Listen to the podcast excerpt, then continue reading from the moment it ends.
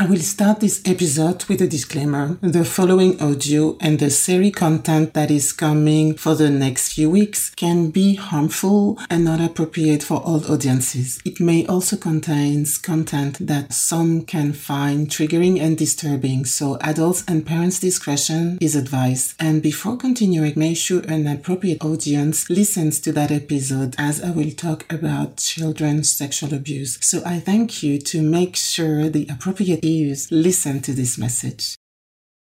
Hi, everybody. I want to change for the summertime between June and September the tone of that podcast. It's still going to be about sexual abuse of children and the impact of it. But uh, today I wanted to talk to you about it is a long process, a long healing process, and sometimes things are coming up in an area of your life when you are coming out of your comfort zone. And for me now, getting out of the comfort zone is coming out of the single comfort zone, which I've been for quite a few years. It is very comfortable and there's nobody triggering you in the area of relationships. So you're with yourself and it's good. But now this year I decided to go for it and be on a dating app. so I meet people and then I met that guy and this uh, guy that I find great uh, after this nice evening we spent together, just walked me back to my car and kissed me. But he kissed me in uh, an unexpected way. I wasn't expecting it. It's like I was a child and I didn't know what to do. I just said, Oh my God, I think I'm very shy. And I'm like, maybe I don't like him. Maybe I like him. I have no idea what's going on with you. And then I went home and uh, went to sleep. And the day after, I started to be very sad. And I'm like, what's going on with me? Why am so sad? I checked, I shared with you that there is this process that I go through when I have those emotions that come through me. I just need to feel them fully and go until the end of the tunnel so I can find the wisdom out of that experience, that emotion that emerges from me. And I realized that it was my inner child that didn't feel respected and the body, my body needed to be aware of what would go on with me. So it touched me without asking permission. And it's not the first time that it happened. My husband kissed me without asking me if he could kiss me many years ago, but I wasn't aware Anyway, when, when we met, I didn't know I had this abusive experience as a child. So it, I was still in these years of oblivious years of forgetfulness, you know? And I had no idea about consent, even for a kiss. So I was really surprised to see my body reacting like that and also very proud of myself, meaning that there was something that I guess when I got married, it was not acceptable, but I didn't know it was not acceptable for me that a man could just touch my body without my permission because it, it because it happened before, you know? And now it seems that like I can I grew enough so I can take care of my body, I can take care of my emotions, I can allow myself to have those reactions and express it and communicate it to him, then I told him, you know what, I have to talk to you about something. And I, I told him that uh, it was a bit of a shock for me because I needed him to ask me before doing stuff like that, you know,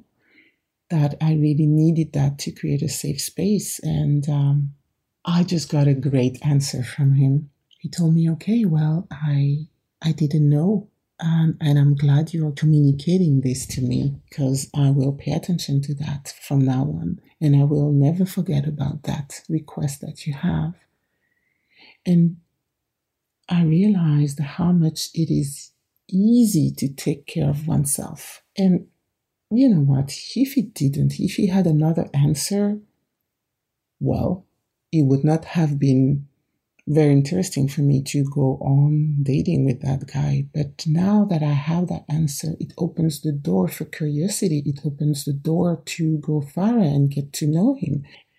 I just discovered that I have that desire to know more about him because he has the potential to make me feel safe, to create that safe space that someone like me needs to create a relationship. These steps are very important. And I just realized also that it will not be only about his words, he would have to act upon his words. So I can really confirm that's a good guy.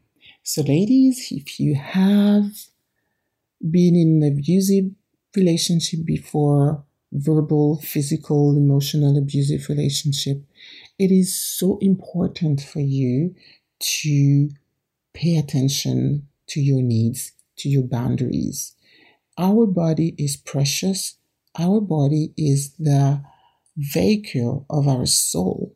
And the abuse as a child or an adult, whatever abuse it is, is a way to crush that soul.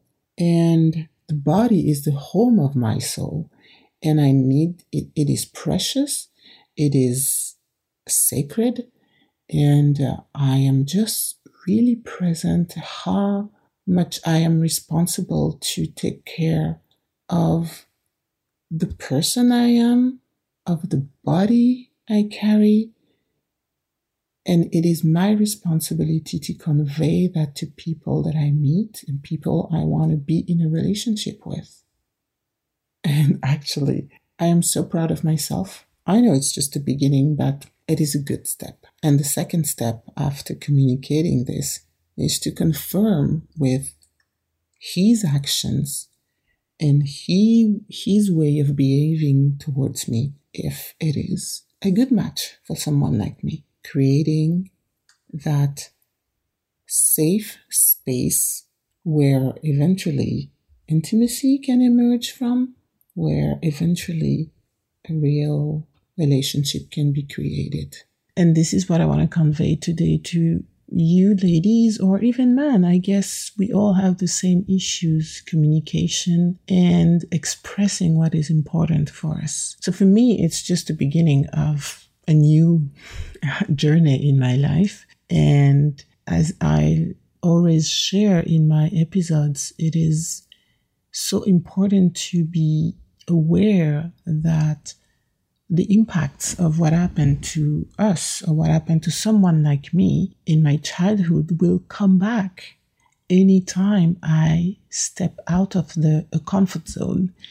And that's the case. It just show up, showed up, and um, let me know. Mm-hmm, this needs to be treated. It needs to be. You need. You need to transform something around that. And it was communicating that Nobody can touch this body without consent anymore. And it's so great and so safe and so and I want I, I want to address something else. I hear people say that asking for permission can uh, diminish the mood, you know, like if you have desire for someone. And I don't agree with that because I think it's absolutely the contrary. When you respect your needs and you respect your boundaries and you respect what works for you, actually, the openness, uh, the freedom is greater. Good luck for all of you who are embarked in this dating journey. Take care of yourself, set your boundaries, create a great foundation with communication, and make sure you both respects you and you can create a safe space for the relationship to grow. Enjoy. Hi, thank you for listening for this episode of Life Juicy. If you liked what you heard today, share it with your friends and if you haven't already, subscribe rate, and review it. If you have any questions or comments, any topic ideas, you can message me directly on marieb at lifejuicy.love. M A R I E B at L I F E J U I C Y dot L O V E. Thank you for listening.